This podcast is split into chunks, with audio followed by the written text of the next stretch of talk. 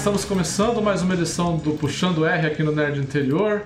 Nesta quarta-feira, dia 7 de março de 2018, eu sou o Rodrigo Gatti e eu estou aqui com o Fábio Alexandre. E aí, Rodrigão, beleza? Boa noite, cara. Boa noite, Fábio. É... Puxando o R de hoje tá lúdico, né, cara? A gente vai falar assim de A Forma da Água, que é um filme todo fofinho, bonitinho e, e um conto de fadas, né? É bem, não é bem por aí, mas é isso. E falar de Shadow of the Colossus, que é outro jogo fofinho, cara. O programa hoje tá fofinho. Exato, tá bonitinho, tá, tá, tá bonitinho, só amor no programa hoje.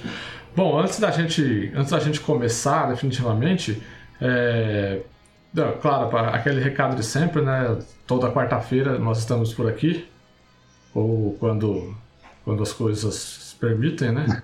Nós estamos por aqui, quarta-feira. Quando o universo horas, conspira. Quando o universo não conspira contra, nós estamos aqui às quartas-feiras, às 9 horas, para comentar aí um pouquinho sobre o que a gente andou consumindo e o que a gente andou vendo, jogando, lendo, essas coisas por aí. E Right. também comentar um pouco das algumas notícias, né? Rapidamente de algumas notícias da, da semana. É, hoje vai ter muito Oscar, tá? Porque o que aconteceu foi Oscar, basicamente. É, é. Bom, é, não esqueçam o pessoal que tá, que tá, que tá chegando agora e não é inscrito no canal, não se esqueçam de se inscrever, de clicar no sininho aí, todas aquelas coisas do YouTube, né? De, de dar joinha, fazer tudo aquela, aquele protocolo. É, curtam nossas redes sociais lá, né? No Facebook, no Twitter, no, no Instagram. É, e agora a gente tem uma novidade. Ô, Fábio, você sabe que trabalhar com site não é, não, não é de graça, né? A gente tem que, tem que pagar mesmo. servidor. Quando a gente vai cobrir BGS, CCXP, essas coisas, tem que pagar pedágio, pagar gasolina. A gente vai com nossos carros mesmo, não, não tem como, como fugir disso. É, então a gente tá tent... a gente criou uma um- uma plataforminha aí, criou não, né? A plataforma já existe, eu só tô usando, não fui eu que criei. É, a gente, é, a gente está utilizando uma plataforma que é o Stream, Streamlabs, que, que o pessoal que, que curte nosso trabalho aí quiser contribuir com doações, doação de um real até um milhão de reais. Pode doar um milhão de reais, por favor. É, para ajudar a gente né, a arcar com esses custos, é, continuar fazendo, puxando o R com uma forma mais saudável, sem, sem a gente precisar ter três empregos para Exato. como, como, como o pessoal da, da Sony disse na, na E3, lançamento do, do, do- PlayStation 3, que o pessoal, o cara ia ter dois empregos para comprar o PlayStation 3, tão caro que era. É, então, a gente, você pode entrar, tem na descrição do vídeo aqui um endereço streamlabs.com.br nerdinterior. Você entra lá, é um, um hot site para você fazer a sua doação. Aí você deixa a sua mensagem lá. E a mensagem, e quem fizer a doação, a mensagem aparece aqui durante as nossas lives ao vivo apareceu um desenho bem bacana aí que Que lindo. é, é bonitinho. Então, então é isso. É uma, é uma forma de, de, de a gente ter um, um- algum vocês nos ajudarem a continuar com esse projeto e a gente continuar conversando aí sobre o que a gente mais gosta. Muito bem. Bom, é isso, Fábio. O, o, o recado tá dado. É, agora a gente já pode a gente já pode partir para a pauta. Ó, já tá chegando a galera aí, o, o Rodrigo Bueno. E aí, senhores, boa noite. Boa noite, Rodrigo. Boa noite, Xará. Só, só só nome bonito. Ao contrário do que o, o outro Rodrigo disse no, na edição passada, na semana passada, que todo Rodrigo é feio. É mentira, não. Nós somos, nós somos bonitos. É, bom, Bom, Fábio, como o Fábio já adiantou, né? Nós vamos falar hoje sobre o filme vencedor do Oscar de melhor filme, vencedor de quatro Oscars, na verdade, né? Dessa última premiação. Oscar de melhor diretor. É, Vamos falar de A Forma da Água. Eu vou assistir A Bonito. Forma da Água aí. Você, você assistiu, Fábio? Assisti, cara, assisti. Assisti. Então, A Forma da Água é o último filme aí, o mais recente filme do, do diretor Guilherme Del Toro, né? Mexicano, os mexicanos estão tomando conta de Hollywood lá, né? Guilherme Del Toro, Alfonso Cuarón, Inarrito. Eles estão tomando conta de Hollywood. É um novo filme naquela pegada que o Del Toro tanto gosta, né? De fábulas, de monstros, de coisas fantásticas. E, bom, o filme o que, que é? O filme ele conta a história eh, de uma de uma faxineira de uma, de uma base militar, como se fosse uma espécie de base militar nos Estados Unidos, que ela é muda, Exato. né? E ela tem a vidinha dela rotineira lá, né? De fazer coisinhas lá que, que os adultos fazem. É, aí ela acorda cedo, vai trabalhar tal. E ela, e ela tem a característica dela ser muda, né? Ela é uma personagem muda. E então o filme, o, o filme todo, eu já coloco como destaque aqui o próprio, a, pró- a interpretação da Sally Hawkins, né? Isso daí, porque é muito difícil você fazer um personagem. Já é difícil você interpretar um personagem, entregar um personagem bom com falas, falando, né? quando você consegue se Com expressar. certeza. Quando você não consegue se expressar, é, é pior ainda. Então, assim, o filme conta a história dela, que é uma, uma faxineira de uma base militar, e que é, é, ele se passa na, na década de 60, né, no comecinho ali da Guerra Fria, né? E então tem muito esse pano de fundo de, de, de Guerra Fria, de russos e americanos, essa, essa briga, né? Entre, entre, briga entre aspas, né? Essa- essas, essas afrontas entre os dois países. E ao comecinho da guerra ali todo mundo querendo mostrar que tem que tem que tem mais poderio, que, que é melhor. E dentro dessa base militar, um certo dia chega um ser aquático, um homem-peixe, Muito bem. que os Estados Unidos é, aprisionam e querem estudar ele, né? Para saber o que, como podem utilizar esse homem-peixe na, na guerra que estaria por vir. E o filme conta a- o relacionamento dela, da, da, da série Rock. Você lembra o nome da personagem? É. Eli- Elisa Elisa, Exposito. Eli- Elisa, né? Isso, Elisa. Isso. O, o filme conta a história da- do relacionamento da Elisa com esse personagem que não tem nome, que é um homem-peixe, que é uma criatura. É, e, e aí, assim, nada mais é do que uma história de amor entre os dois. Só que é uma história de amor que ela não é simplesmente, você pode pensar, ah, então é um- como se fosse uma comédiazinha romântica. Não, não é uma comédiazinha romântica. Dentro desses, dentro do, do- desses dois personagens, que o cara também, vale, vale comentar, o Homem-Peixe, ele não fala, ele só se comunica por gestos também. Exato. Então, o, o, o diálogo dos dois é simplesmente por gestual, é simplesmente por expressões de como eles, é, de como eles estão vivendo aquele momento, né? Você percebe no olhar, nos, no- nas mãos, em tudo. E só que o que o Guilherme Del Toro fez foi colocar uma forma de, de mostrar as pessoas é, que são, entre aspas, vai, minoria, né? Que são uma espécie de, espécie de excluídos na sociedade, como eles se sentem, como eles se sentem um peixe fora d'água dentro do que é a sociedade como um todo. Então nós temos os Dá pra dois. escapar, dá pra escapar dessa comparação do peixe fora d'água. É, exatamente, não dá pra escapar. Apesar de ter muita água no filme, não dá pra escapar da comparação com o peixe fora d'água.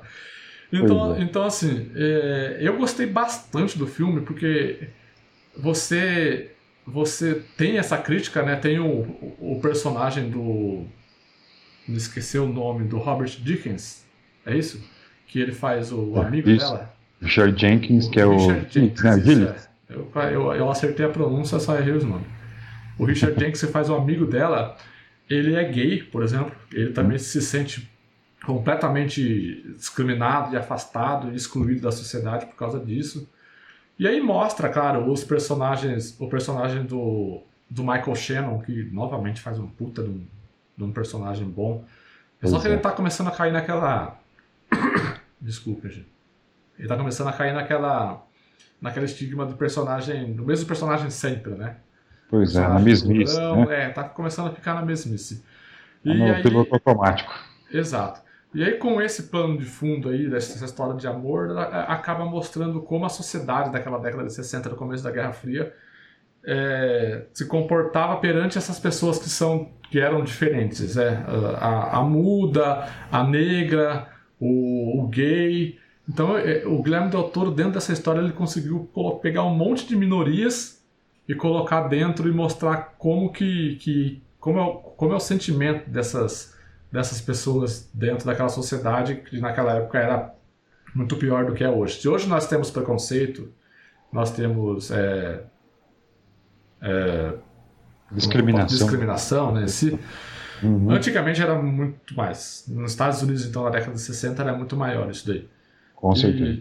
eu achei que, que, que foi uma boa é, foi uma boa sacada do autor, sabe? Ele colocar todos esses detalhes, esses mínimos detalhes dentro do, do contexto da história, uma, por trás de uma história, por trás, em cima de um filme que não é pesado. É um filme que quando a gente comenta assim, ah, o filme fala muito sobre preconceito, sobre minorias tal, você já pensa num filme, caramba, é aquele dramão pesado que vai dar na cara do. dar tapa na cara de todo mundo. Mas não é assim, né? Aquele que te derruba, né? É, então não é assim, não é, Fábio? O que, que, que você achou? Não, não é, cara. Eu. Primeiro, é, é, a gente legal a gente falar do, do diretor, né, Guilherme Del Toro. É um cara que. apaixonado por, por monstros, né, digamos assim. Ele é um cara que simplesmente ama os filmes lá da década de 30, 40, 50, que traziam os monstros clássicos, né? E acho que ele trouxe isso para o cinema dele nos dias de hoje. Ele fez os dois Hellboy, que para mim são, cara, são filmes muito legais. É, foram duas grandes adaptações do, do, personagem. E não só isso, ele também fez o Círculo de Fogo, né, que também é um trazem os, os gigantes que vem invadir o mundo. Ou seja, é um cara que gosta de unir o, o, o extraordinário, né, o fantástico, com temas que são atuais e são temas é, nossos, né? do, dos dias de hoje, mas que, como a gente vê aí no próprio filme, na década de 60 já eram presentes na sociedade, mas que não eram tão debatidos ou eram, eram temas que ficavam ali sempre no, debaixo do pano, né? Ah, fez o Labirinto do Fauno também, né, cara, que é um baita de um, de um, de um filme também. É, e posso falar aí de outros que ele é, ou atuou como diretor, ou como roteirista, ou como produtor, Sempre nessa pegada. Esse é o, o estilo dele. É, o que ele consegue em A Forma da Água, cara, é de forma muito interessante, é contar uma história de amor totalmente fora dos padrões, né, com, mais uma vez, com uma, uma,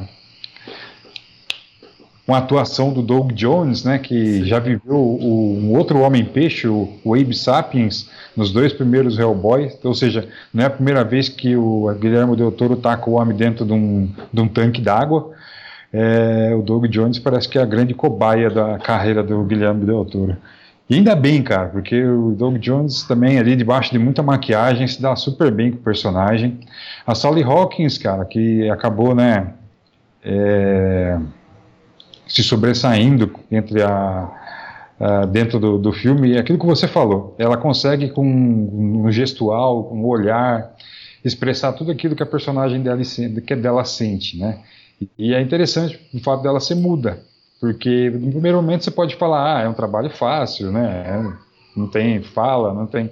Mas expressar sentimentos dessa maneira, eu imagino, eu não sou ator, mas você percebe, ou, ou tem uma ideia ali vendo a, a, a interpretação dela, que o esforço é dobrado, na verdade, não é um, não é fácil, não tem nada de fácil em, em, transmitir sentimentos sem poder falar. Lógico, chegar e falar pro bicho eu te amo seria muito mais fácil do que é, estabelecer o relacionamento que ela estabelece com o, o homem anfíbio, né?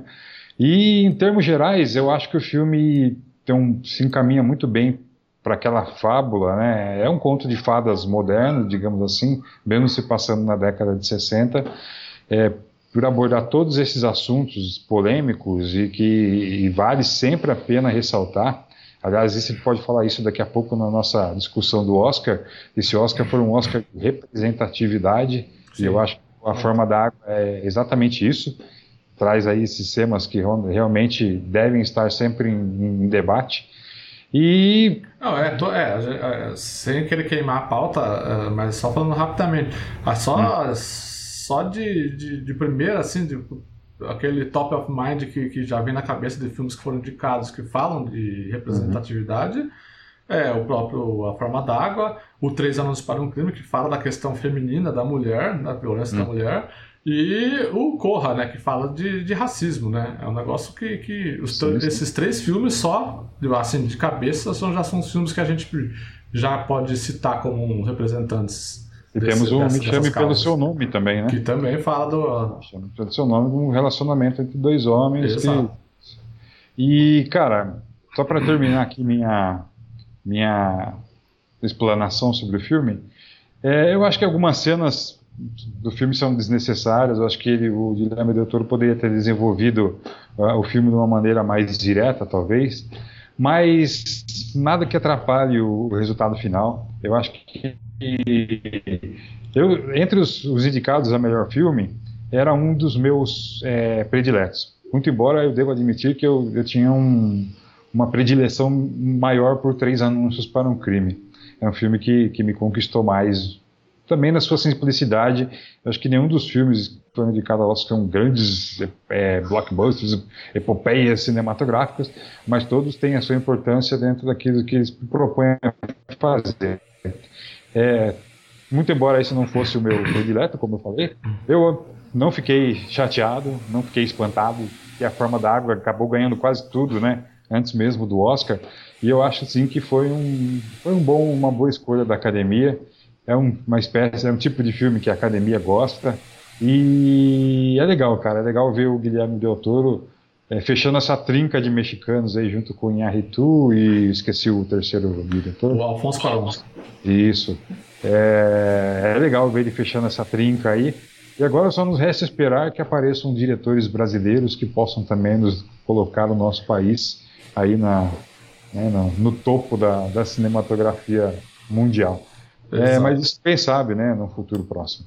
Exato. Mas é isso, cara. A Forma da Água, para mim, um belo filme. Quem não viu ainda, veja. O filme está em cartaz ainda no Topaz Cinemas.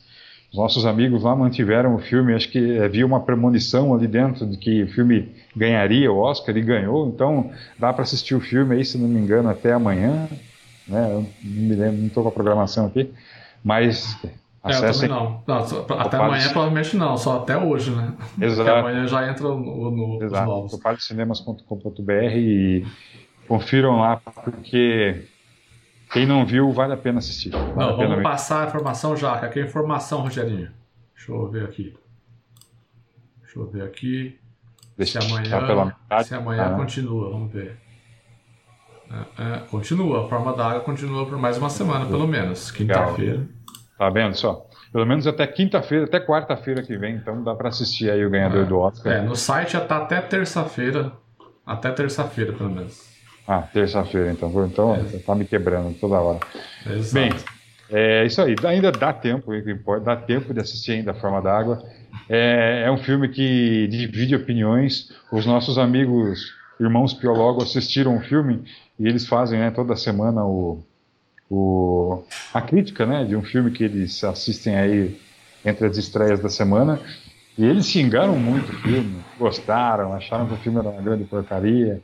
É porque no caso do, do, do Rodrigo Piologo, se o cara que gostou de Esquadrão Suicida, ele não vai nunca gostar de A Forma d'Água, né? Uhum. Ele não é um cara muito é, bem da cabeça. Brincadeira da parte, mais um abraço aí para os nossos amigos que vieram conosco na semana passada. E é isso, Rodrigão. Forma da Água é um.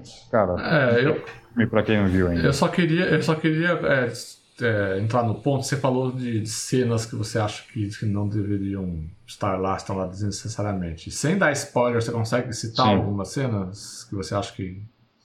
Eu queria entrar nesse, nesse ponto aí.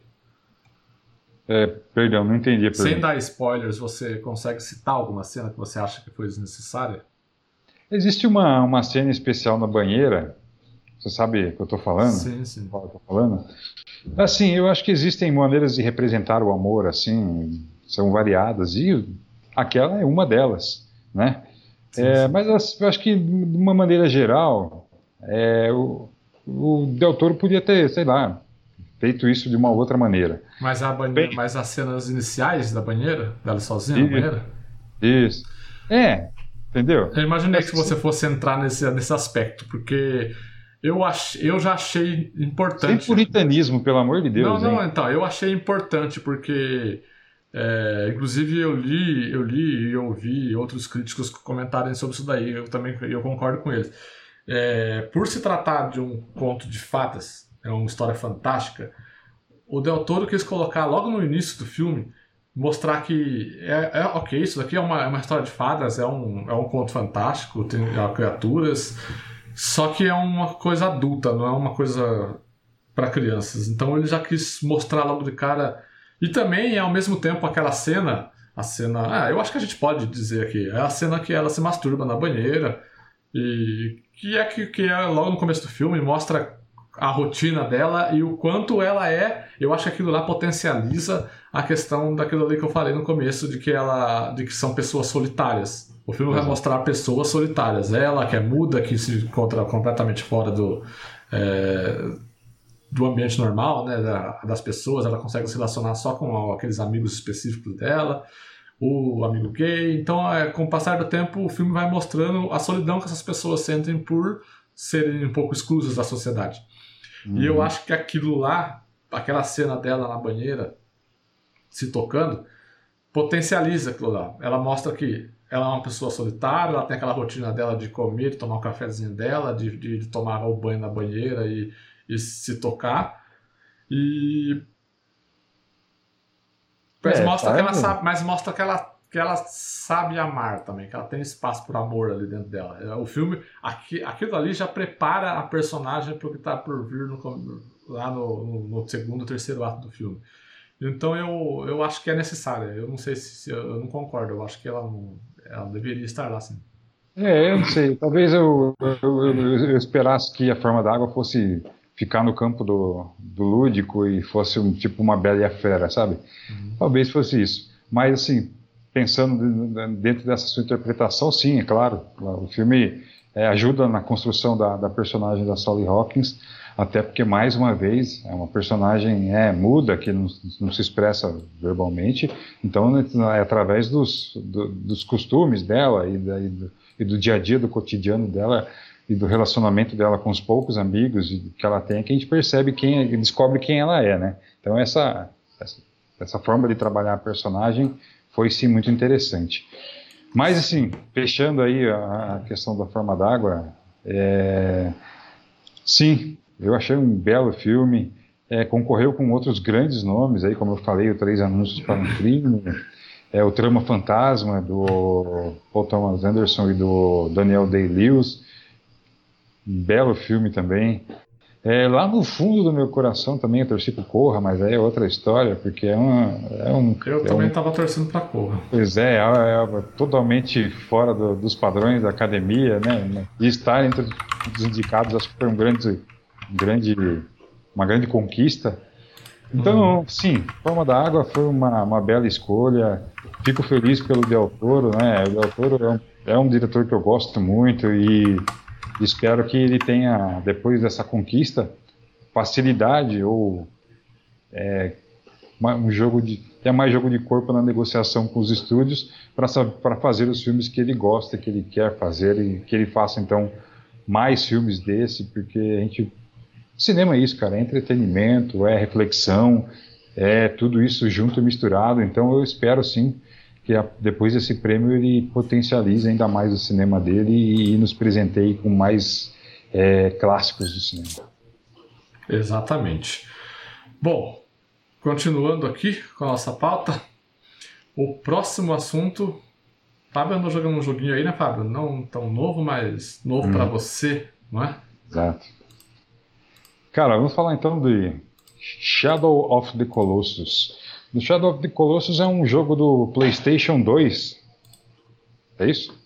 Sim, é um jogo do Play 2. Do, Play, do PlayStation 2 que vem ganhando uns remakes aí ao longo do tempo, né? Ganhou um remake pro pro é um remake, né? O remaster, né, que eles falam, é, né? ele, ganhou, ele ganhou um remaster pro PS3, né? PS3 e agora ganha pro PS4 também.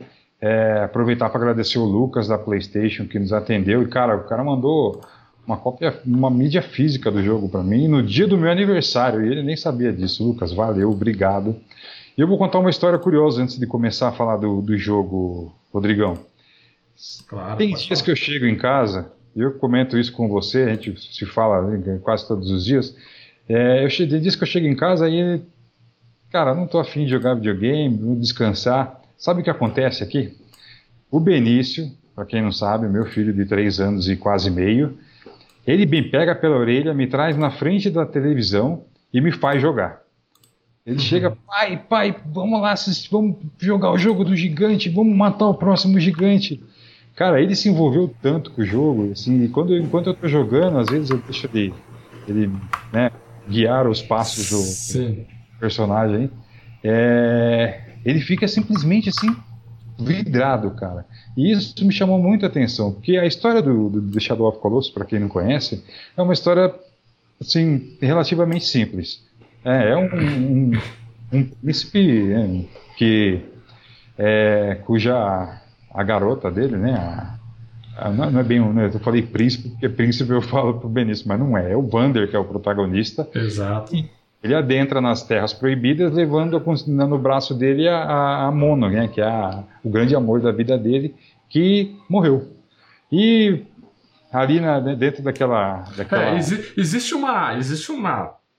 um impasse, uma teoria da conspiração de que o jogo. É que na verdade o jogo nunca te diz que aquela lá é a mulher da vida dele, a esposa, a namorada, seja lá o que for.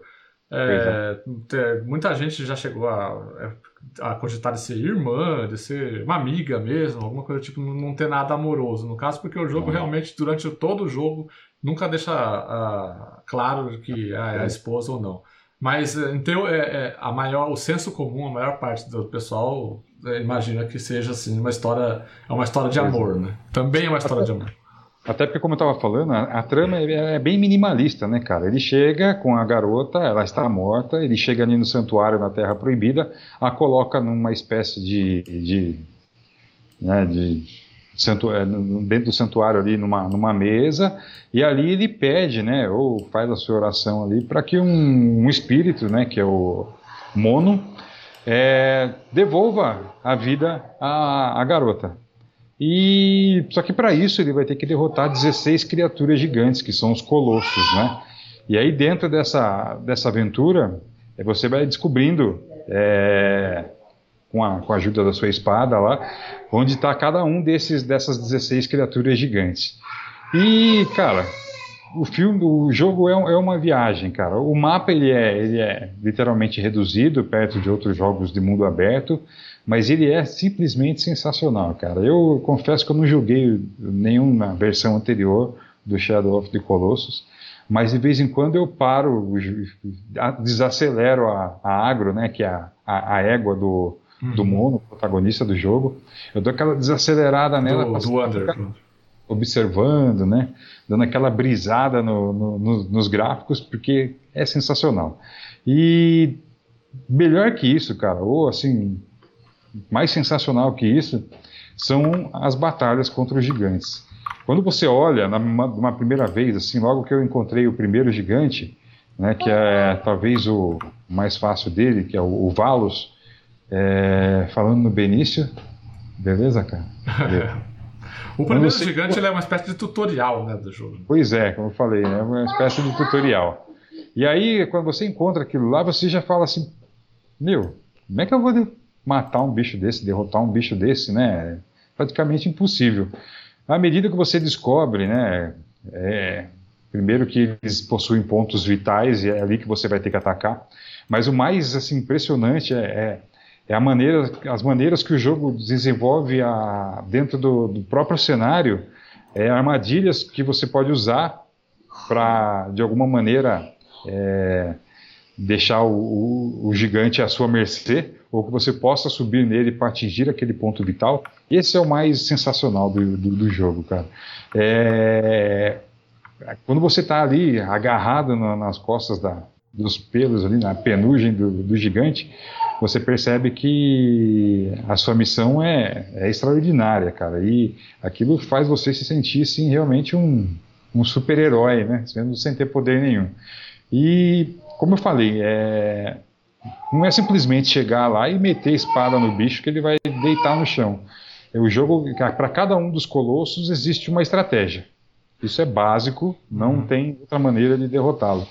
Você muitas vezes vai precisar como eu disse, utilizar uma, é, uma característica do terreno para poder é, iniciar a sua batalha contra o Colosso. Muitas vezes você vai ter que É, só, você tem duas armas só, uma espada e um arco e flecha. Muitas vezes você vai ter que dar uma. Pois não. Fala pra ele Hum. que tem um outro bem difícil Hum. de, de Ah, achar. Dá pra ah, tá bom. É, tá Tem um falando aqui bem, tem um colosso bem difícil. Bem difícil. E ele está falando aqui do colosso, que é uma espécie de lagarto e que exige que você dê flechadas na pata dele para que ele caia de barriga para cima e você então atinge o ponto vital dele. Ou seja, é, o mais legal do jogo é você descobrir como derrotar cada um dos colossos. E essa é a, é a, é a grande magia do, do Sha- Shadow of the Colossus. Pois não, meu filho. Sim. Falo para ele. Hum. Participação especial do Benício. Toda semana tem uma participação especial do Benício. Uma vez do É. Ah, certo, então. E, cara, é, é- é simplesmente fantástico. Como eu falei, o jogo é um jogo simples, você precisa matar os 16 colossos para que a sua amada ou não volte à vida. E vai até eles e descobre ali a estratégia de, de, de matá-los. Eu vou contar uma coisa, cara. É, cada vez que eu derrotava um dos colossos, eu não sentia muita alegria, não, cara. Vou ser bem sincero. Eu, assim, eu ficava até um pouquinho chateado, porque, cara, eles são tão legais, assim, tão bem feitos e tão bonitinhos, fofinhos, né, já que o a pauta de hoje é fofinha, é que, assim, lógico, você sabe que você tem que avançar no jogo e chegar até o final para ti. Mas eu não ficava feliz, não, cara. Eu achava, assim, que era bem sacanagem matar os bichos. Mas, assim, é um, é um impressionante, cara, impressionante. É, no final de semana aí, que eu fiz uma, uma maratona maior no jogo, eu pude matar, assim, matar... né, É, não quero, meu filho, obrigado. É, entrar em confronto com um colosso que voava, né? Um, dos, é, é um colosso voador. Cara, é simplesmente fantástico você agarrado ali enquanto ele está voando e passando em meio ao, ao- ao cenário e você tem que esperar o momento certo de atacar, porque senão você vai cair dali e para subir de volta na- na- nas asas do bicho é um, um es- esforço hercúleo. Então é, é muito legal, cara. É muito legal, assim. é, o trabalho de, de remasterização. Eu, como falei, já não joguei o jogo do PlayStation 2 nem do PlayStation 3, mas o que eu sei é que a Blue Point Games, que foi a, a empresa que fez né, a, a remasterização, fez um baita de um trabalho, cara, porque o jogo é lindíssimo. Eu ouvi, uh, ouvi algumas comparações aí, né? Quando você se envolve com o jogo, você vai procurar saber mais. Sim. E muita coisa assim foi adicionada ao jogo. Então nós temos, é, além de um cenário um pouco maior, é, cachoeiras e os próprios detalhes dos colossos, cara. Então, é, numa maneira geral, para quem conhece o jogo, é, jo- jogar de novo é essencial. Para quem não conhece o jogo, é obrigatório, porque é um grande jogo. O jogo tem aí média de 10 horas de duração, né? a menos que você morra tanto quanto eu e fique aí 20 horas jogando. E eu morri muito. E é uma experiência e tanto, cara. É sensacional. É... O jogo tem a- aquele modo fotográfico, né? Que para quem é, curte o jogo, assim como eu curti, é, pode ficar, né? Dando aquela estopada e fazendo aquelas fotinhas bacanas com vários filtros. Cara, é, é muito legal. E a única coisa que me incomodou mesmo, Rodrigão, foram, foi a- o posicionamento da câmera. Muitas vezes você está num um ambiente um pouco mais é, apertado, digamos assim, né? Que exige é, talvez um plano maior para que você possa saber o que fazer dentro daquele cenário. Aí a câmera deixa um pouco a desejar, você fica sem saber exatamente se você está no ponto certo, se não está. É, como um, um- exemplo aí, esse colosso que você enfrenta dentro de uma de uma torre, né? Você fica em volta né, nos corredores da torre, tentando acertar a, a pata do, do colosso que sobe na parede para derrubá-la. Uhum. Muitas vezes é o, o espaço em que o, o, o Vander passa, ele é tão reduzido que você fica sem saber se você vai cair ou não vai, e numa dessas você toma uma, uma cacetada do, do Colossus e no caso esse Colossus é, ele, ele atira um, pela, pela boca ali um, uma bola de fogo assim que na verdade é um veneno e eu morri várias vezes ali porque não conseguia ver exatamente para onde estava indo e me perdi um pouco na câmera. É, então é uma coisa que então não conseguiram arrumar porque no original também tinha muito problema disso, principalmente principalmente nos colossos que exigem que você pule de um lugar para o outro para conseguir continuar subindo nele até o ponto que você precisa. É, a, a, câmera, a câmera não ajudava no pulo, ou então ela mudava no meio do pulo e você não conseguia cair onde você pensava, aí você morria na, na queda. Então assim, mais uma coisa, é, mais uma coisa que que eu percebi, assim, eu não joguei esse remake, né? Eu só joguei o original. É, que nem você falou, o mundo está muito maior, né? Uhum. Porque o, o, o, a grande, o grande diferencial de Shadow of the Colossus na época que ele foi lançado para o PS2 é que ele sempre foi um jogo que os especialistas costumam dizer que é um, é um design por subtração, né? Exato. Ele, ele tira cenário, ele tira aspectos do, do cenário, ele, ele, ele, ele, aquela história menos é mais. E na época isso funcionou muito, porque a questão de, de você se sentir muito sozinho no mundo, o mundo ser muito vazio, imenso, contribuía para você, para que na hora que você encontrar um colosso, você falava: caramba, olha, olha essa criatura vivendo nesse lugar. E Exato. agora o que eu queria perguntar é: com essa adição de, de aumentarem o cenário, colocarem mais, mais elementos, você ainda tem esse sentimento? Ainda dá o sentimento de vazio, de, de, de você estar tá sozinho naquele negócio, ter que descobrir? Não, com certeza. É, um, é, uma, é uma epopeia muito solitária, né? Você sai à procura do, do Colossus, é, tem toda aquela batalha e de repente você está de volta ali na frente da, da sua amada ou não.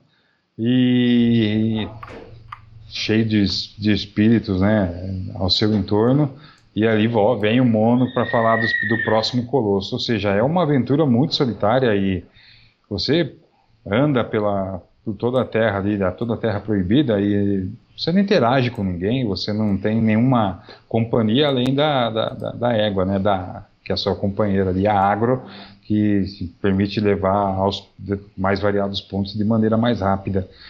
É, mas fora isso, cara, é uma epopeia assim totalmente solitária.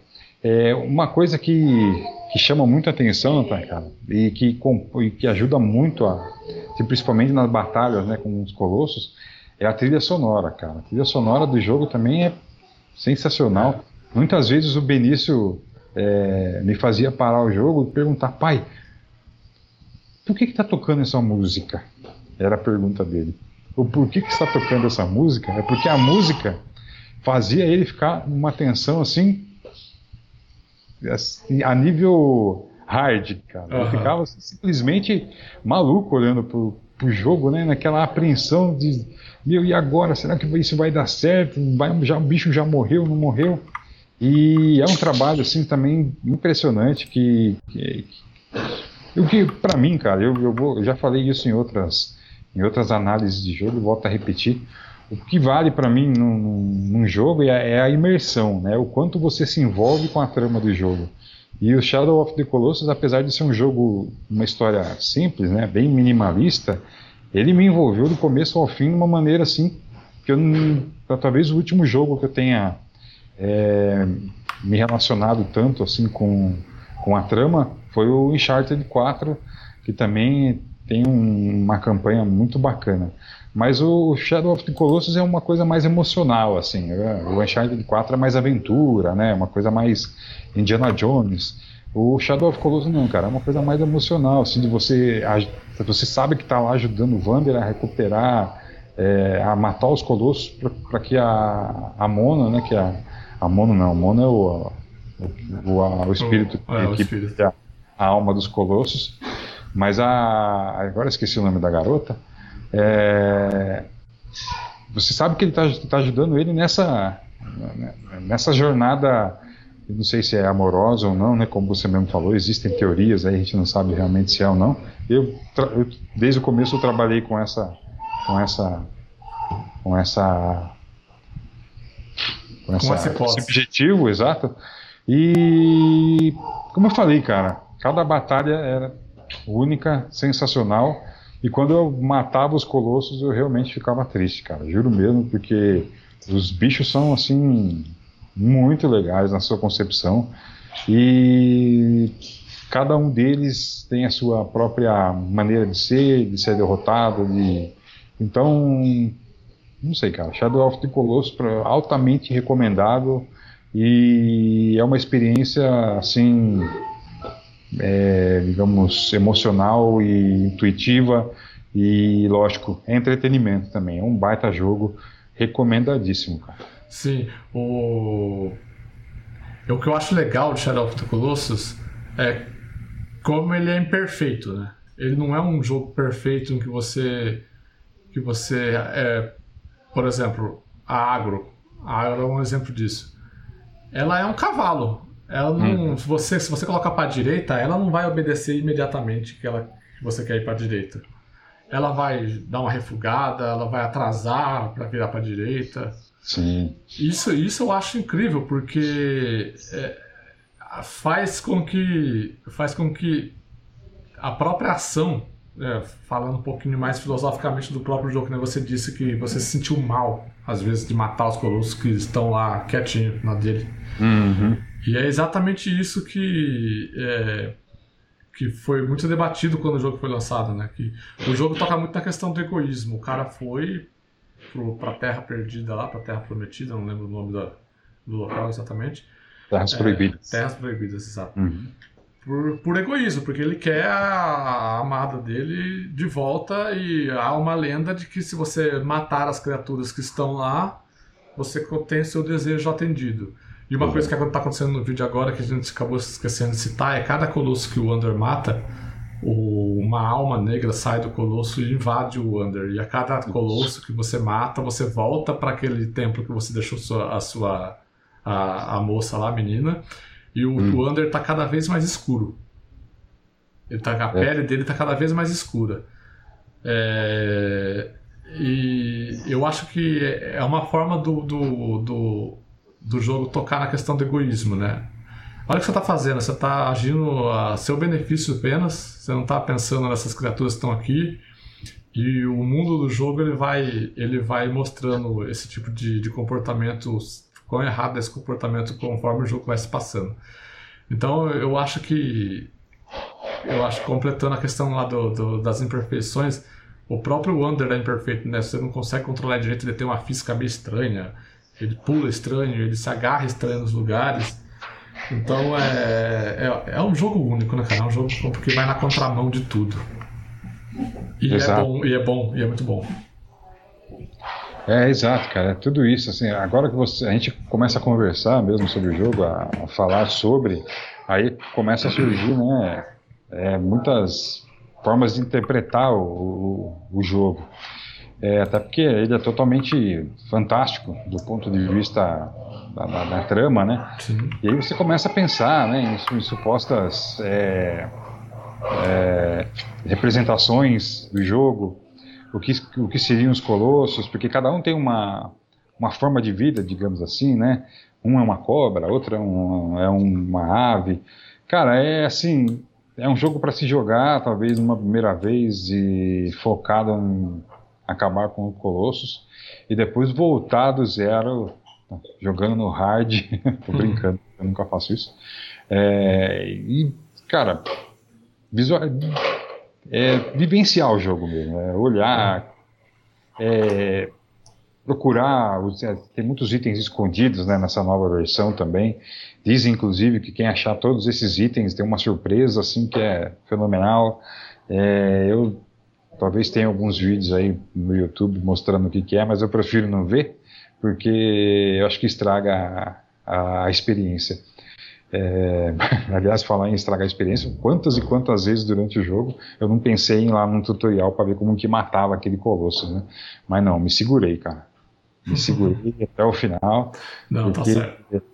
Ah, cara, é, é a grande, a grande diversão do jogo, o grande desafio é, é você vê um colosso daquele, você fala assim, cara, ferrou, não tem, não dá, não tem como. Eu vou desligar, vou jogar FIFA, vou jogar Knack, que é mais fácil. É, não sei, cara. É, essa é a primeira coisa que você pensa. Mas daí quando você começa a descobrir as maneiras de, de, de colocar fim naquele Colossus, aí você fala, meu, não é possível, isso é muito legal, e você vai lá e acaba com um monstro mesmo sabendo que talvez ele seja um cara legal. É o que eu falei, não, não me alegrava muitas vezes matar aquele Colosso, mas fazia parte do jogo. Então, cara, é, é uma experiência assim, sensacional. É, eu creio que desde que eu comprei o meu PlayStation 4 aí, há cerca de um ano e meio, foi o jogo que mais me, me emocionou, assim, mexeu comigo. E não foi só entretenimento, entendeu? Foi uma coisa assim, além disso, foi uma coisa muito legal, cara. É muito bacana. É, e eu vou emprestar ainda o console para você ter essa experiência também, viu?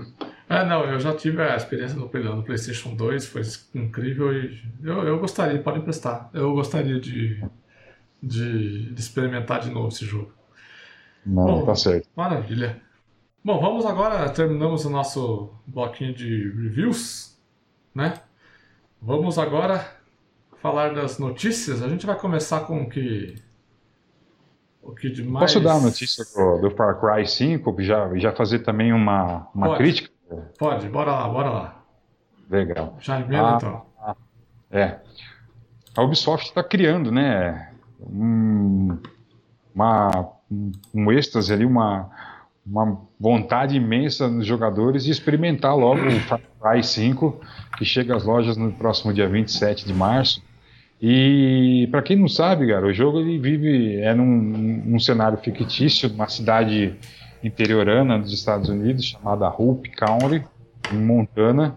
E ali naquela comunidade é, de fazendas surge um líder religioso ali que simplesmente transforma a- os moradores lá e acaba levando mundo para o lado dele e gerando a revolta em alguns.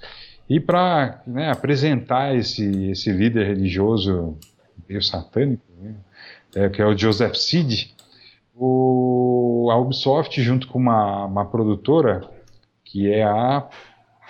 Espera aí que eu já vou ver aqui na nossa. Ah, Eu queria Eu- só, queria só, só interrompendo, interrompendo rapidinho, Ah. Dando um alô aí pro Rodolfo Avanzo, que entrou aí e falou que sobre, sobre o, Shadow of the Colossus só faltava fazer, só falta agora rolar um remake do Ico, né? Que é o jogo do, É. do Team Ico ali, o primeiro, o primeiro deles. É, eu só queria, eu só queria ver- verificar com o pessoal aí se a, a transmissão tá indo bem para eles, porque o YouTube deu um recado aqui que a transmissão tava meio ruim, mas aqui no OBS tá tudo certo. Então nunca dá para saber. Vocês puderem dar um feedback aí, como é que tá as coisas por aí para vocês? beleza. Então, e aí, então a Ubisoft, junto com a Angel Entertainment, criou um. Fizeram um curta-metragem para que serve como introdução ao Far Cry 5 e mostra, lógico, esse, esse com é um live action, né? Ou seja, com atores reais, é, como, como num filme, né? E mostra ali o, o- um pouco da, do início da, da, da criação do Eden's Gate, né? Que é o Portões do Éden, que é o, o culto desse líder é, religioso. É, o curta é meia horinha, uma coisa bem rápida, conta a história de, de três jovens que vão até, o, até, a- até essa comunidade né, em Hope County, para County, para descobrir mais sobre esse líder religioso, e ali muita coisa acontece e você já pode ter uma, uma ideia do que vem pela frente em Far Cry 5. É, o, o curto é bem legal, muito bem produzido e vale a pena conferir, cara. Mas ele está disponível única e exclusivamente para os assinantes da Amazon Prime. E sim, eu assino a Amazon Prime, assim como assino a Netflix, porque eu sou um cara que não Mas- tem muito tempo para isso, mas gosta de ter acesso a tudo. Mas a Amazon Prime tá com um preço bom aí, não tá? tá com, parece que tá 8 reais por mês, alguma coisa assim. Exato, cara. E assim, eles, recentemente eles fizeram uma parceria com a Legend, Legendary, né, que é uma distribuidora, um estúdio muito bacana, E, e filmes assim legais como John Wick, a parte 2, ou A Cabana, é, o Power Rangers, o filme, ou seja, filmes relativamente novos já estão disponíveis na, na Amazon Prime. E se não me engano, nos próximos dias aí entra o Jogos Mortais novo lá, o Jigsaw, também já vai estar disponível lá. Ou seja, é, o tempo né, de, de, entre a estreia no cinema e a nossa casa está cada vez menor. E a Amazon, através dessa parceria, também está tá trazendo filmes recentes com um tempo muito menor. Então, também fica a dica aí, cara. Amazon Prime é legal, tem muitos filmes clássicos lá e é bem bacana. E o, esse curta-metragem que, que é intitulado Inside Eden's Gate, né, ou seja, por dentro dos portões do Éden, já está disponível desde o dia 5 lá na Amazon Prime, então quem tiver a curiosidade de ver, já para se né, entrar nesse ambiente do jogo, do Far Cry 5, que eu acho que vai ser um grande jogo, um belo jogo, mais um grande jogo da, da Ubisoft, já pode assistir lá ao curta-metragem. É isso aí. Eu tô, eu tô ansioso pelo jogo, apesar eu, eu, eu joguei na BGS, só que joguei muito pouco, eu achei muito é, parecido, eu até falei lá no nosso vídeo lá, eu achei muito parecido com, com desde é. Far Cry 3, Far Cry, Far Cry 4, mas hum. eles andaram fazendo uma campanha de marketing boa aí, começou a me deixar interessado, principalmente pelo, pelo modo co-op do jogo.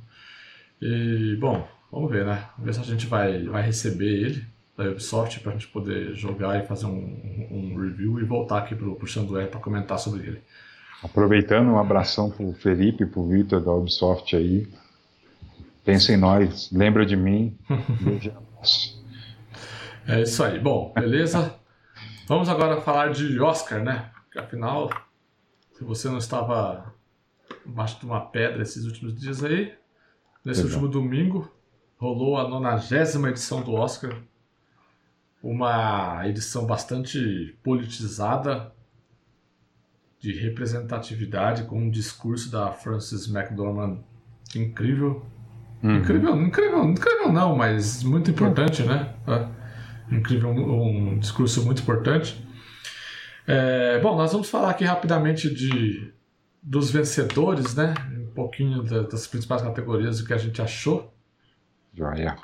É, tem lá no nosso site, lá no Nerd Interior, se vocês quiserem conferir. Bom, o melhor filme, como a gente já disse, foi para A Forma da Água, né? Nós já falamos bastante da Forma da Água aqui. Eu torcia bastante para que Corra ganhasse, que seria uma coisa extraordinária se ganhasse. Pois é. Mas só de ser indicado já foi incrível, baseada no como a, a academia indica os filmes, né? Como ela se baseia para indicar os filmes. Então, o melhor filme foi para A Forma da Água, a melhor, melhor diretor foi para o Guilherme Del Toro, por A Forma da Água. Ele já tinha, já era meio previsto que já tinha ganho, ganho outros prêmios aí, né? Antes, os prêmios que são o termômetro pro Oscar, ele já tinha levado também. Pois é. O, o melhor ator foi para aquele que a gente já tinha previsto também, até mesmo aqui no Puxando R, pro Gary Oldman. Acho que era uma barbada, né? Essa aí era uma barbada. Não é, era, é, é, aquele filme, como, como eu disse, é aquele lá umas três, quatro edições atrás. É aquele filme biográfico que é feito para ator ganhar Oscar. Né? Exato. Se ele consegue segurar o filme, o que acontece né, em Destino de uma Nação, o Gary Oldman ganha o Oscar e pronto. Pronto.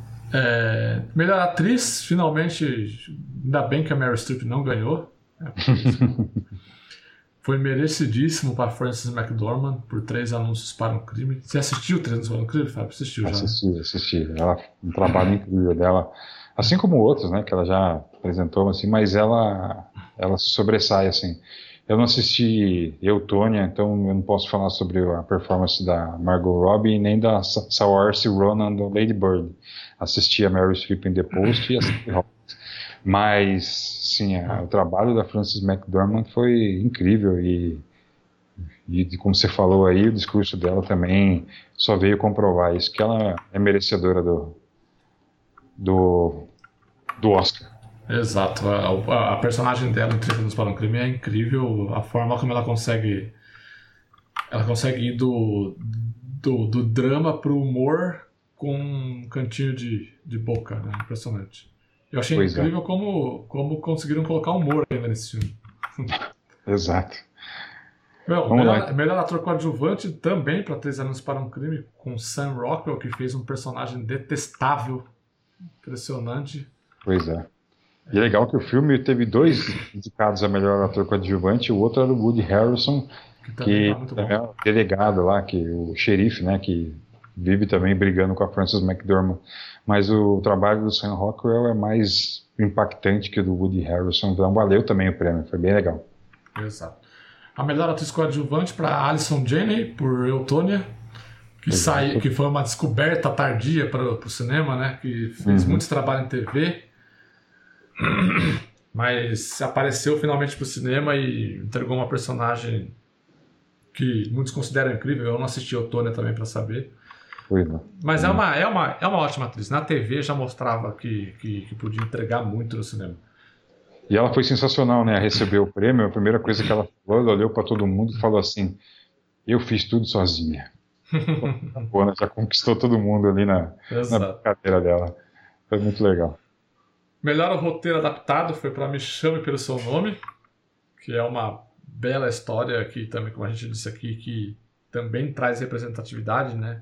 É, para a comunidade LGBT, para os gays, né? Fala muito dos gays, do, do amor de dois homens. É, teve muita, muita, muita não, né? Um pouco de polêmica a respeito de que o filme poderia esbarrar na pedofilia ali pelo personagem do do esqueci o nome do rapaz ali agora, do Timothy Chalamet Uhum. Ser menor de idade, mas como o filme se passa na Itália, na Itália a idade é, é, é ok, então foi, foi aquela, aquela discussão lá, mas a gente não vai entrar no, no mérito aqui. Era algo que esperado, digamos assim, né? Exato. Melhor roteiro original ficou com Corra, muito bom. Corra Sensacional. ganhou um Oscar, Jordan Peele ganhou um Oscar, caramba. Importante, hein? Importantíssimo, É, importantíssimo. muito importante. Se não me engano, é o primeiro, é, foi o primeiro negro a ganhar um Oscar de melhor roteiro original, cara. Então, é mais uma prova, né? O Oscar, cara, desde daquela, daquela edição, acho que de 2016, em que não houve nenhum negro indicado qualquer, é, qualquer uma das, das indicações, é, causou muito, né? Um certo mal-estar, muita gente reclamou, uma, foi feita uma campanha muito forte sobre de, de, em cima disso e deu, deu resultado logo no ano seguinte, né, quando o, Moonlight acabou ganhando o, o, Oscar de melhor filme, né, maior gafe da história da, do Oscar, né, deram para lá depois não era, era para Moonlight, todo mundo ficou esperando esse ano que acontecesse alguma coisa parecida e não aconteceu. Aliás, é. a cerimônia é bem morna, o Jimmy Kimmel levou aquilo ali assim numa tranquilidade, nem a questão do Time's Up, né, que é a, sim, sim. campanha ali para as mulheres que sofreram algum tipo de assédio dentro da, do cinema, né, de Hollywood, também foi uma coisa bem, né, singela, nada muito, muito é... Sim, é, fez uma piadinha ali que Exato. eu achei interessante ali no monólogo inicial com a estátua do Oscar, né, dizendo que ah, esse é o melhor homem da indústria de Hollywood, ele não fala, ele não tem pênis. É, pois é. Teve né, alguns, algumas, alguns pontos ali, mas assim, em termos gerais foi um Oscar tranquilo, morno, mas foi importante por, ser, por pela questão da, da, da representatividade. É, segue a lista aí. Seguindo a lista aqui, melhor filme em língua estrangeira, Deus América do Sul, do Chile. Olha. Hermanos do Chile, por, por Uma Mulher Fantástica. Um grande, um grande concorrente ali era o Insulto, né, do Líbano, né, uhum. que, que, que, poderia arrancar esse Oscar aí, mas o Chile ganhou seu Oscar, a Argentina já tem dois Oscars, o Brasil tá, tá aí, né, tá aí, né. Vamos, segue a lista. O importante é que nós é pentacampeão na Copa do Mundo. Pois é. Bom, documenta... continuando a lista aqui, melhor documentário, a Netflix ganhou o documentário de com Ícaro, cara. Pois é, a Netflix tem produzido muita muita coisa boa, né, nesse gênero. Exato. Mas acho normal que, que ganhe mesmo, porque é, eu não assisti, mas assim, a gente percebe né, a qualidade dos documentários que são, são apresentados pela Netflix e foi muito legal. Ah, voltando a falar em, em filme estrangeiro, é, Uma Mulher Fantástica foi exibida pelo Cineclube aqui em Deatuba, né, que é um, quem não conhece, é um, uma sessão quinzenal que traz filmes assim fora do, do eixo comercial. E na terça-feira que vem vai ser exibido o Insulto do Líbano. Para quem ainda não viu, como eu, fica a dica aí, terça-feira, 19h30, no Shopping Jaraguá, no Topazio Cinemas, vai exibir o Insulto com aquele bate-papo maneiro logo depois da exibição. Quem quiser ficar não é obrigatório, está convidado a, a, debater o filme, cara, a falar sobre aquilo que, que sentiu. É bem legal. Exato. É... Ó, esse Ícaro aí eu também não assisti, mas ele é um documentário que fala sobre o... a questão do doping lá, né? Ele, é, foi muito, é muito engraçado como ele se construiu, porque pelo que eu, pelo que eu, que, que eu andei pesquisando, é, os, o pessoal que fez o documentário, eles iam fazer um documentário sobre a questão do doping, voltada para a questão do Lance Armstrong lá. E durante a, a apuração do documentário, eles acabaram descobrindo sem querer o caso de, do, do escândalo de doping lá dos atletas russos, que, que culminou na, na, na retirada da Rússia da Olimpíada de Inverno, né? É, tanto que os atletas russos eles competiram na Olimpíada, só que eles competiram sobre a bandeira da, da, da é, das, do Comitê Olímpico, né? É, então, ele acabou descobrindo o escândalo da Rússia lá, que e o, a pauta do, do, do documentário mudou de direção no meio, de, no meio da produção dele. Pois é. Bom, ah, continuando legal, aqui, continuando aqui, a, Oscar de melhor animação ficou com Viva, né? Era previsível, né? Com certeza, é Viva mais uma, é uma festa. É, é. Eu mais achei uma produção que... que traz representatividade, né, cara? Também, também. Representar uma, uma outra comunidade que foi bastante representada na, na premiação foi a comunidade latina, né? Tipo, Exato. Com, com a, a, própria premiação pro Guilherme Del Toro, os, hum. o pessoal de Viva subindo ao palco e, e, e e deixando essa, é, abraçando essa causa também. Bom, continuando aqui, eu, o que eu, eu achei que poderia, o que poderia acontecer também é que com Amor Van Gogh ganhasse esse Oscar de melhor animação pelo trabalho que deve ter dado fazer essa animação. Que rapaz, você viu aí? Foi tudo, é tudo desenhado à mão. Pois é. É o, é o Cuphead do cinema. Bom, continuando aqui, efeitos visuais ficou com Blade Runner 2049. Merecidíssimo, né? Eu achei que que, que foi, foi bem merecido somente por trabalhar trabalhar efeitos visuais numa arte daquela Blade Runner é. Não, não é fácil. Eu não, eu não, tinha dúvida que todos os, os Oscars é, técnicos, né, que eles falam, né, que, é, efeitos especiais, design, tudo, tudo isso ia para Blade Runner, cara, porque é um trabalho realmente sensacional. É, não tinha outro.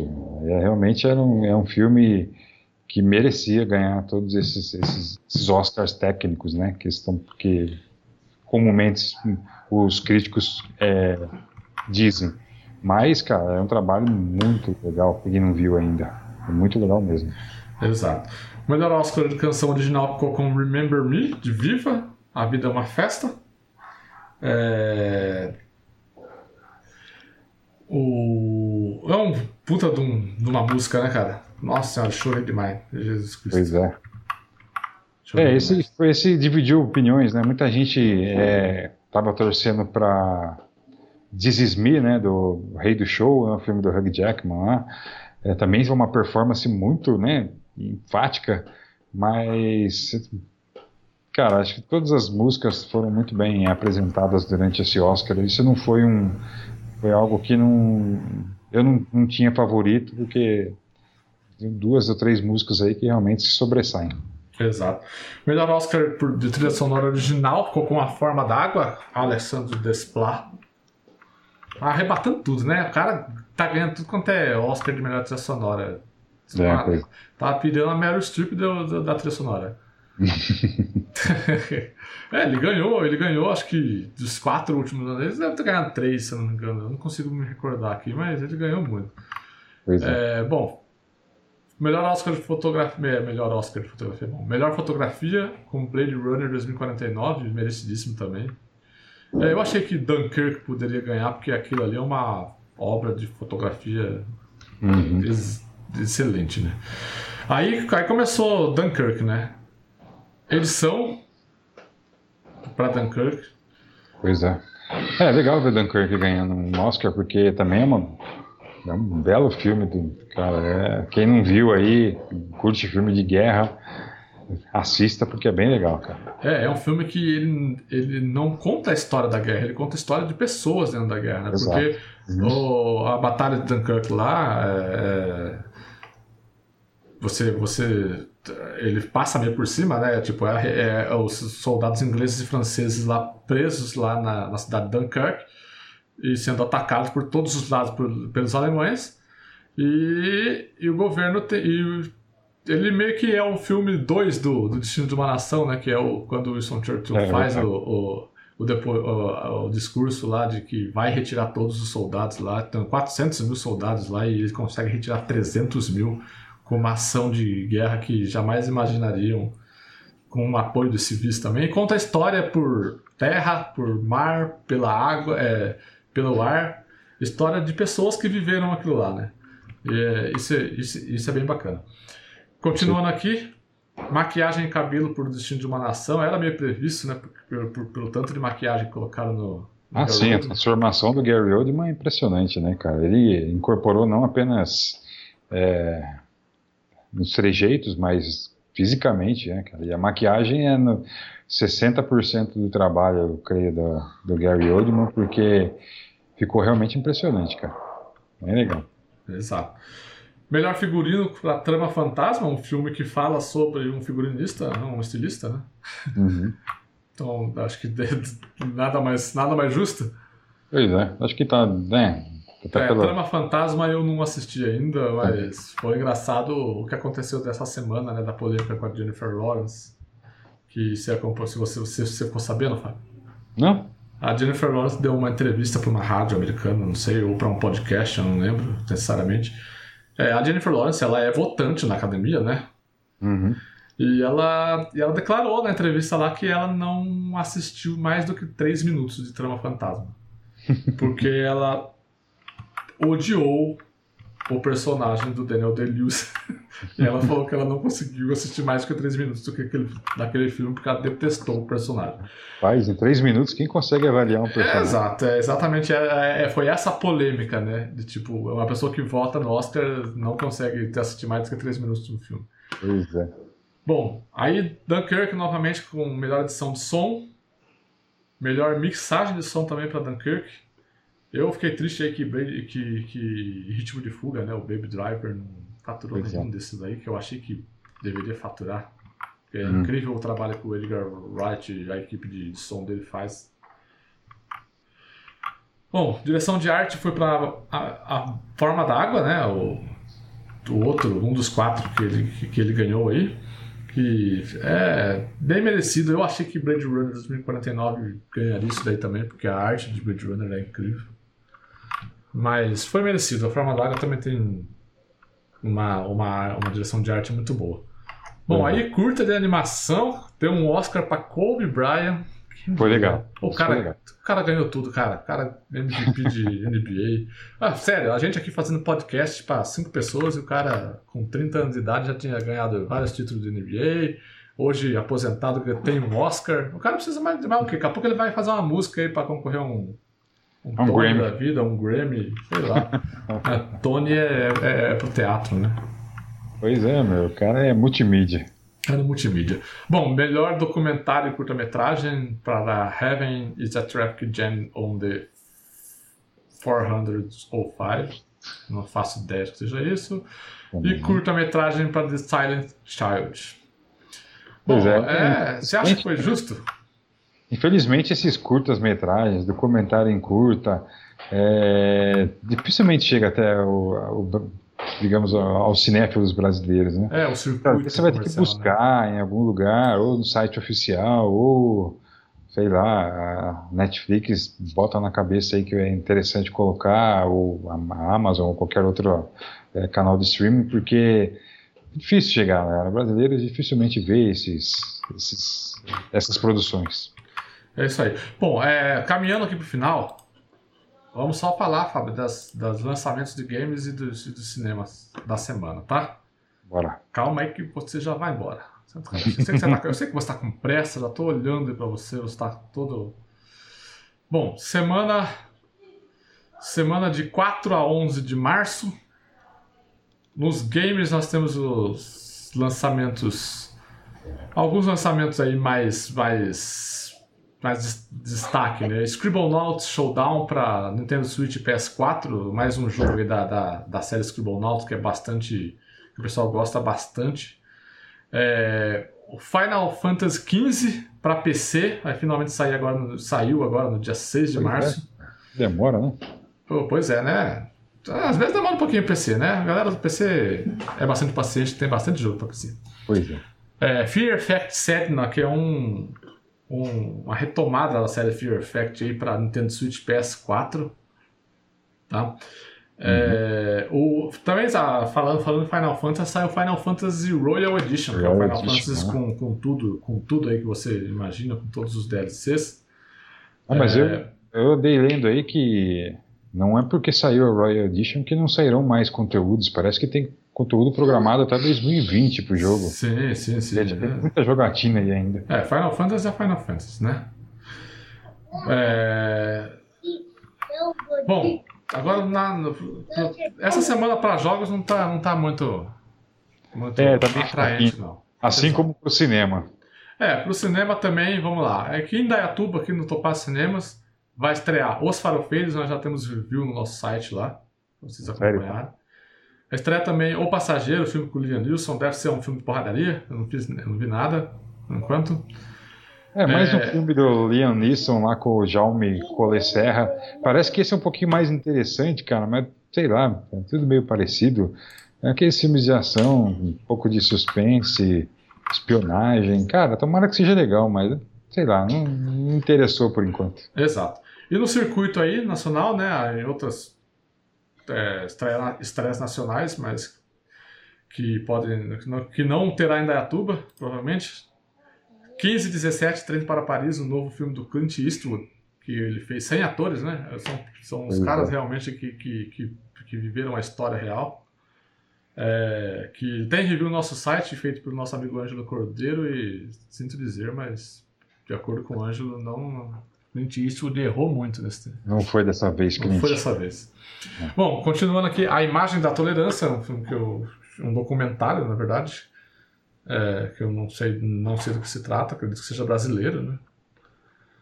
É, a número 1, um, dirigido por Tony Marshall, Daphne, dirigido por Peter McBurns, Medo Profundo, por Johannes Roberts, O Filho do Guai, dirigido por Oliver Peyron, O Passageiro, que nós já dissemos, Os Farofeiros, Pra Ficar na História, Santoro, O Homem e Sua Música, um outro documentário, Torquato Neto, mais um documentário, Torquato Neto, Todas as Horas do Fim, e Uma Espécie de Família, por Diego Lerman. Esses são os filmes que vão estrear, também não é uma semana muito boa para cinema, né, Fábio? Não, não é. E lembrando que semana que vem, dia 15, tem Tomb, Tomb Raider, né? Tomb Raider, a origem. Mas Exato. eles, os nerds já piram todos, porque ao que tudo indica, ao que tudo indica, a Alicia Vikander fez um trabalho muito legal aí na revitalização da, da história da Lara Croft no cinema, baseado também nos novos jogos, né? Nessas novas versões do, do, do game. Então acho que vem coisa boa por aí. Sim, esse eu quero assistir. Bom, é isso, né, Fábio? É isso aí, sócio. Isso aí. Valeu por hoje. Encerrando É, o todos que participaram, né? Mais uma vez. Claro, claro. Agradecendo o pessoal que participou, que, que, que comentou aí no chat. É, Bom, lembrando aquilo lá, né? Tipo, amanhã, amanhã não tem gameplay, tá? A gente vai. A gente tá. Na semana passada não teve também. A gente tá pensando em mudar o dia desse gameplay para uma segunda-feira, porque quinta-feira é dia de estreia do cinema. Normalmente a gente às vezes vai pro cinema para assistir o filme logo e poder produzir alguma coisa em cima. Pois é. Então a gente vai tentar mudar aí para esse gameplay para uma segunda-feira, para começar a semana com aquela jogatina marota. É, bom, aquele lá de sempre, né? Se inscrevam nas nossas redes sociais, cliquem no sininho aí, curtam o vídeo para ajudar a gente a divulgar. É, na sexta-feira esse, esse podcast vai estar no nosso feed lá no iTunes, no seu agregador preferido. É, aproveitem e vão lá no iTunes, deem cinco estrelinhas lá no, no- na classificação que ajuda a- o podcast a subir lá no ranking e aparecer nos destaques. E mais gente conhecer a gente, conhecer o nosso trabalho. Isso. É, é isso aí, né, Fábio? Muito obrigado novamente pela sua presença. Valeu todo mundo e semana que vem a gente está de volta com muito mais. E espero que. Eu fiz alguns convites aí para alguns convidados especiais e eu acho que teremos novidades na semana que vem. Muito legal, bacana. É isso aí, pessoal. Um abraço e até a próxima. Até!